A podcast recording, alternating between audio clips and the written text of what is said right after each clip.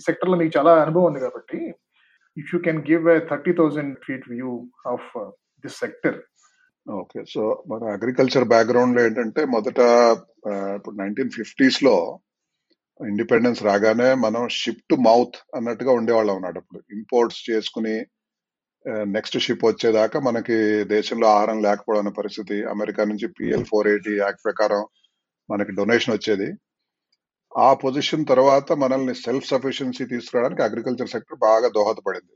Green revolution కానీ ఆ తర్వాత వైట్ రెవల్యూషన్ కానీ అలాగా ఒక ఇరవై ఏళ్ళు బట్టి మనం దాదాపుగా అగ్రికల్చర్లో సెల్ఫ్ సఫిషియెంట్ అయి ఉన్నాం ఫుడ్కి.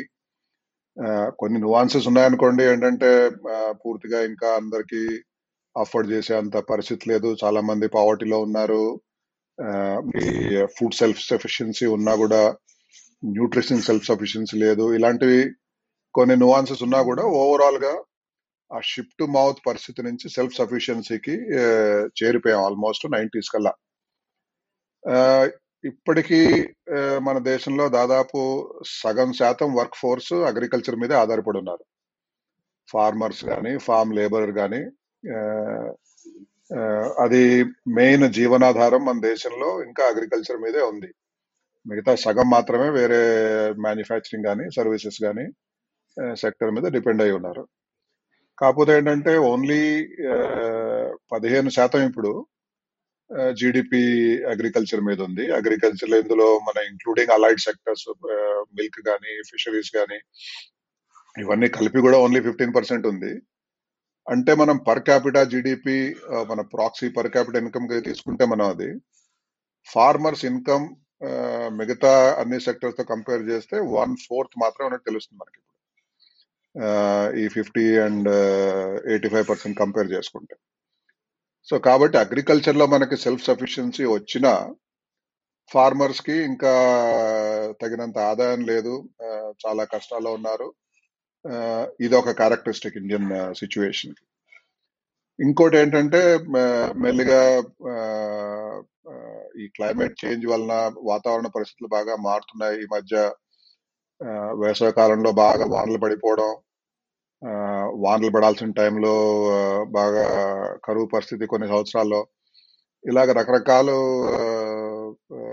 ఎక్స్ట్రీమ్ సిచ్యువేషన్స్ వస్తున్నాయి. దాని వలన ఆ, నాటిన పంట కాపుకొచ్చే వరకు పండిన పంట చేతికి వచ్చే వరకు చాలా అన్సర్టనిటీస్ ఉంటున్నాయి. మన ఫార్మర్స్ కూడా చాలా చిన్న ఫార్మర్స్ అవడంతో యావరేజ్ ఆల్ ఇండియాలో రైతు సగటు భూమి ఒక హెక్టేర్ మాత్రమే అంటే దాదాపు రెండున్నర ఎకరాలు. ఆ, అది కూడా ఒక క్యారెక్టరిస్టిక్ అన్నమాట. ఈ రకంగా చాలా విషయాల్లో మనం ప్రోగ్రెస్ అయినా కూడా ఫార్మర్ గురించి ఆలోచిస్తే మాత్రం చాలా కష్టాల్లో ఉన్నట్టుగా మనం చెప్పుకోవచ్చు. ఇంకొకటేమో I think eighty four percent of the farmers own less than three acres అనుకుంటారు కదండి ఉమ్, ఉమ్. ఆ, మనం almost even even other twenty percent fifteen percent చూస్తున్నాడు. వాళ్ళు కూడా మరి పెద్ద రైతులేం కాదు. నే- ఉంటే పది పదిహేను ఇరవై ఎకరాల దాకా ఉండొచ్చు కానీ large majority are below one hectare and all India average itself is little over one hectare so fifty percent of the Countries' workforce working in agriculture and uh, agriculture contributing only 15% to the GDP. Right. And uh, how does this compare with, say, a developed country or a, another uh, developing country like India? Compare Most developed countries and already their uh, agricultural workforce has dropped to very small percentages, one or two percent uh, agriculture with the dependent workforce. లేకపోతే జీడిపిలో share కూడా అంతే almost one or two percent అలా ఉంటుంది. చాలా తక్కువ. Conventional మోడల్లో development model ఏమనుకున్నారంటే అగ్రికల్చర్ నుంచి మ్యానుఫ్యాక్చరింగ్కి మ్యానుఫ్యాక్చరింగ్ నుంచి సర్వీసెస్కి మైగ్రేట్ అవుతే అదే ఎకనామిక్ డెవలప్మెంట్ అనుకున్నారు. మన ఇండియా లెక్క చూసుకుంటే అది అది కరెక్ట్ కూడా కాకపోవచ్చు. ఎందుకంటే మనకి మ్యానుఫ్యాక్చరింగ్ సెక్టర్లో ఎక్స్పాన్షన్ రాకముందే అగ్రికల్చర్ నుంచి సర్వీసెస్ కొద్దిగా లీప్ ఫ్రాగ్ అయ్యాం సో కాబట్టి ఆ రేషియోస్ మనకి కుదరకపోవచ్చు. తర్వాత ఇప్పుడు సడన్గా ఈ పొజిషన్లో మనకి వర్క్ ఫోర్స్ అగ్రికల్చర్లో తగ్గాలి అంటే మన కళ్ళ ముందు అన్ని మ్యానుఫ్యాక్చరింగ్ జాబ్స్ కనపడటం లేదు.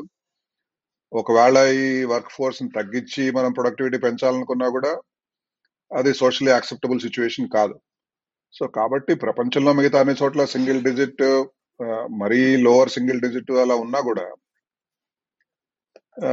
అది మనకి ఆల్మోస్ట్ సంబంధం లేనిటువంటి పరిస్థితి అనుకోవచ్చు మనం. మనకు కావాల్సిన agriculture agriculture based overall development model అన్ని మన ఇండియాలోనే యునిక్గా క్రియేట్ చేసుకున్న పరిస్థితి మనకు ఉంది ఇప్పుడు so how does this compare with other developing countries let's in Asia So other developing uh, uh, economies also, if you look at some parts of Southeast Asia and all that, they have come to low double digits. Uh, many places between 10 and 20 percent uh, of the uh, workforce depending on agriculture, and uh, high single digit on uh, the GDP uh, context. So ratio wise, uh, uh, slightly less skewed compared to India. ఇంత dependency ఎక్కడ లేదు ఆ, ఒకప్పుడు China కూడా almost మనకి కంపేరబుల్గా ఉండేది. ఒకప్పుడు అంటే in sixties and seventies. So ఆ తర్వాత thus they got on to the manufacturing sector in the conventional model agriculture నుంచి మ్యానుఫ్యాక్చరింగ్కి మైగ్రేట్ అయ్యారు వాళ్ళు. Before even they got on to services in the subsequent period దాంతో they ratios are also nowhere as skewed as Indian ratios okay. ఇప్పుడు మీరు కనుక గత డెబ్బై ఏళ్ళలో సరిగ్గా జరగనివి లేకపోతే సరిగ్గా అంటే మంచి ఉద్దేశంతో చేసినా కూడాను సరైన ఫలితాలు ఇవ్వనవి. అంటే అలాంటి గవర్నమెంట్ సైడ్ నుంచి చేసిన పాలసీస్ ఏవైతే ఉన్నాయో అంటే which contributed to the current sorry state అలాంటి పాలసీస్ కానీ ఇంప్లిమెంటేషన్స్ గురించి కానీ చెప్తారా right సో ఇందాక నేను అన్నట్టుగా green revolution is one of the most significant era in the Indian agriculture and food sector మనకంటే షిప్ టు మౌత్ నుంచి సెల్ఫ్ సఫిషియన్సీ తీసుకోవడానికి బాగా దోహదపడింది అది around the time globally Norman Borlaug had identified dwarfing uh, genes and uh, got the wheat and paddy plants to become shorter and stronger stem high yielding varieties తీసుకొచ్చారు సీడ్స్లో అప్పుడు. So అదే టైంలో India also went into large scale irrigation projects and very large fertiliser projects so wherever we have irrigation available people should make use of high yielding varieties of seed and uh, make use of fertilizer to produce uh, much larger uh, uh, quantum of uh, paddy and wheat and that was the first uh, significant program. So entire uh, uh, initiative of that was in the public sector. Research uh, extension work uh, procurement system from the public procurement uh, fci got created distribution of food uh, around the country through the public distribution system so even fertilizer manufacturing, many other seeds manufacturing, even they were almost entirely led by the public system. So that I think was the most positive transformational kind of a program. Uh, subsequently, of course, we realized some uh, negative effects of it.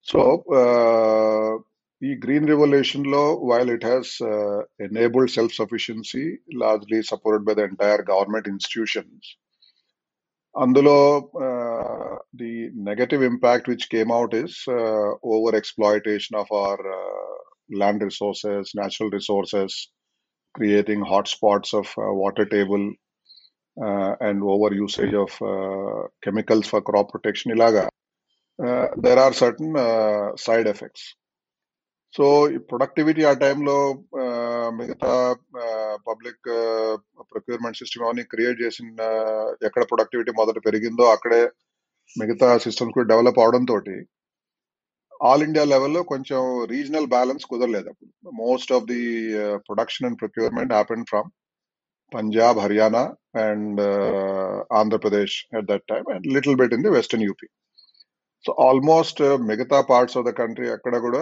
మనకి ఈ agricultural development కానీ link to this green revolution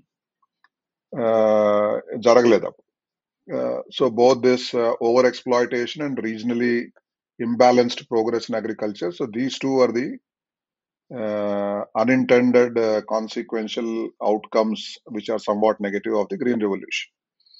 So this is one aspect. And uh, we as we evolved, uh, ఇంకా కొన్ని uh, schemes ఏంటంటే overall income level తక్కువ అంటే ఒకప్పుడు more than eighty percent were agriculture dependent ఇవాళ fifty ఎక్కువగా అనిపిస్తున్నా కూడా it is a result after several years where it has move from eighty to fifty percent బాగా తగ్గింది but just the progress in the Services sector expansion of education improvement of infrastructure ఇవన్నీ ఈ reduction కి దోహదపడ్డాయి from a pull side skill building కానీ ఇటువంటి various kinds of indirect benefits happen for people to move out and the push factor was the low income uh, at the uh, farmer income level. So per capita income, if you look at uh, uh, overall economy కూడా Hindu rate of growth నుంచి two three percent rate నుంచి సడన్గా మనకి improvement economic liberalisation of the nineties ఆ టైంలో వచ్చింది. ఆ టైంతోనే మనం అగ్రికల్చర్ గ్రోత్ రేట్స్ కూడా కంపేర్ చేసుకుంటే farmer ఇన్కమ్స్కి between ninety three ninety four and about two thousand eleven twelve largely in that ten year period the per capital income of the farmers about twenty one thousand rupees నుంచి forty three thousand rupees on real prices basis so it almost doubled in those ten years and this is per capita for all the fourteen crore farmers ఆ తర్వాత నాలుగైదేళ్ళు ఇదే లెవెల్లో ఉండిపోయింది. మనకేంటే one after another weather problems వచ్చాయి droughts వాటి వలన. See forty two thousand forty three thousand maximum forty six thousand ఆ రేంజ్లో ఉండిపోయింది. సో దాని వలన టూ థౌజండ్ సిక్స్టీన్లో prime minister to give a call doubling farmers income is the national agenda అని సో అప్పుడు కొన్ని మేజర్ స్కీమ్స్ ఆ తర్వాత వచ్చాయి. Whether it is drought based trigger కాబట్టి ప్రధాన్ మంత్రి కృషి సించాయి యోజన అని ఫర్ ఇరిగేషన్ అలాగే ప్రధాన్ మంత్రి ఫసల్ బీమా యోజన అని క్రాప్ ఇన్సూరెన్స్ కోసం ఇటువంటి కొన్ని స్కీమ్స్ ఆ టైంలో లాంచ్ చేశారు. అవి they are still in the process of universal implementation policies కొన్ని గుడ్ ఇంటెన్షన్తో చేసిన నెగటివ్ uh, అయ్యాయి అవుతున్నాయి అన్నటువంటి స్కీమ్స్లో ఏమున్నాయంటే రెండు రకాలు ఉన్నాయి. ఒకటి ఫార్మర్స్ ఇన్కమ్ తక్కువ అవడం వలన ఫార్మర్కి ఏదో విధంగా సపోర్ట్ చేయాలని కొన్ని స్కీమ్స్ వచ్చాయి. Water subsidy electricity subsidy fertilizer subsidy extension service are given free of cost ఇలాగా. సో వీటి వలన ఏంటంటే there was no concern for using of these natural resources అనే sustainable basis so water electricity free అయ్యేటప్పటికి uh, uh, మొత్తం ground water exploitation చాలా unreasonable levels పెరిగిపోయి వచ్చే అదేళ్ళలో కూడా వాటర్ ఉంటుందో లేదని కొన్ని కొన్ని స్టేట్స్లో అయిపోయింది.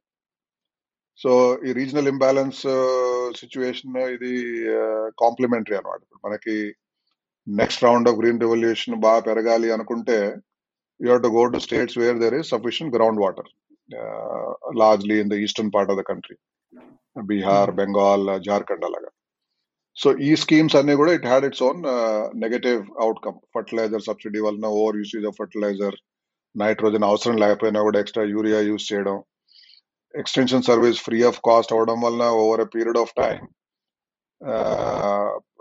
extension services quality బాగా పడిపోయింది. సో ఇలాగా కొన్ని uh, పాలసీస్ ఉన్నాయి. రెండో రకం ఏంటంటే uh, ఫార్మర్ని విలేజ్ బ్లెండర్ క్లచెస్ లోంచి uh, లోకల్ అడతియా అంటారు. అటువంటివి కానీ లోకల్ విలేజ్ ట్రేడర్స్కి అమ్మేసే పరిస్థితి నుంచి వీటి నుంచి బయటకు తీసుకురావడం కోసం చెప్పి అగ్రికల్చరల్ మార్కెటింగ్ లాస్ కనిపెట్టారు.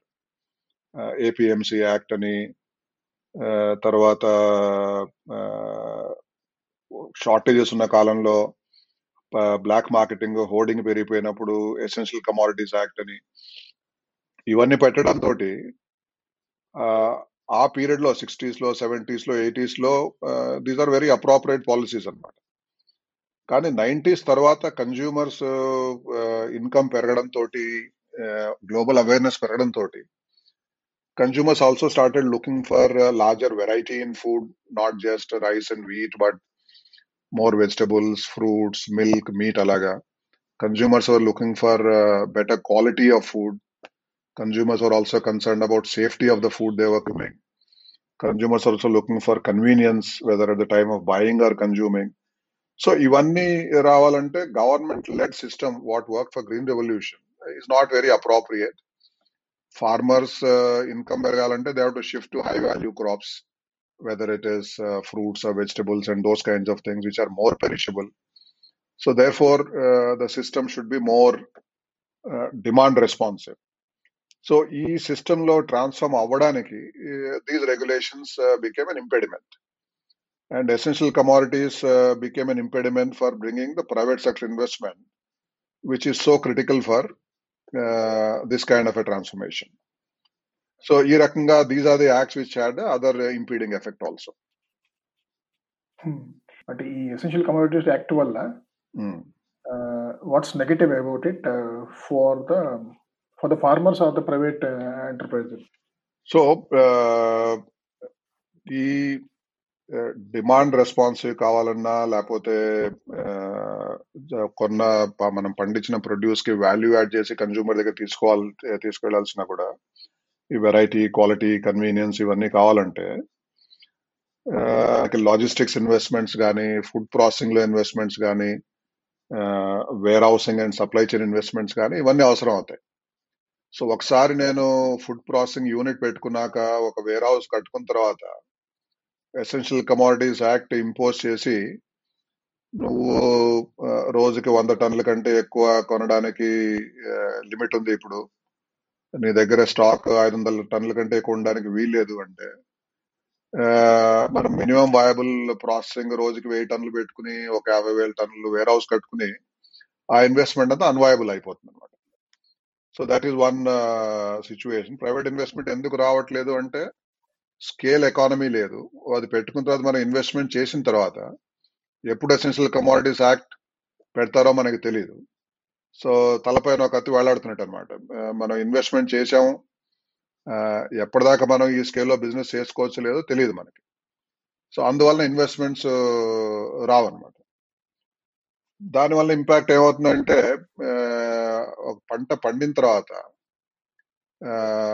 ఇమ్మీడియట్ హార్వెస్ట్ తర్వాత ధరలు బాగా పడిపోతాయి. ఎందుకంటే నెక్స్ట్ లెవెల్లో కొనడానికి అంత వేర్ హౌసింగ్ కానీ ప్రాసెసింగ్ ఇన్వెస్ట్మెంట్స్ కానీ లేనప్పుడు ఓన్లీ ట్రేడింగ్ ట్రాన్సాక్షన్ జరుగుతాయి. దానివల్ల ఏంటంటే హార్వెస్ట్ అవగానే ప్రైసెస్ బాగా తక్కువ ఉండిపోతాయి. అవి ఎవరన్నా కొనగలిగి దాన్ని ముందుకు తీసుకెళ్ళి ప్రాసెసింగ్ చేసినా లేకపోతే స్టోరేజ్లో ఉంచుకున్నా అలా జరిగినప్పుడే ఇమీడియట్గా మన మెటీరియల్ ఫ్లో అవుతుంది ఫార్మర్ దగ్గర నుంచి నెక్స్ట్ లెవెల్ అలా కొనడానికి ఆస్కారం లేనప్పుడు సప్లై ఎక్కువైపోతే ఫార్మర్ దగ్గర ఆ ప్రైసెస్ పెరిగిపోతాయి పడిపోతాయి. సో ఎసెన్షియల్ కమోడిటీస్ వలన బెనిఫిట్ కన్జ్యూమర్కి జరిగింది మన ధరలు పెరిగాయి అంటే వెంటనే లిమిట్ వస్తుంది ధరలు వెంటనే పడిపోతాయి. అది రివర్స్ ఫార్మర్ మీద నెగిటివ్ ఇంపాక్ట్ అనమాట మనకి సప్లై ఎక్కువ ఉన్నప్పుడు అమ్ముకోవడానికి కావాల్సిన ఇన్ఫ్రాస్ట్రక్చర్ లేకపోవడం వల్ల ధరలు ఎప్పటికీ తక్కువే ఉంటున్నాయి farmer level so essential commodity అది నెగిటివ్ ఇంపాక్ట్ వచ్చింది అనమాట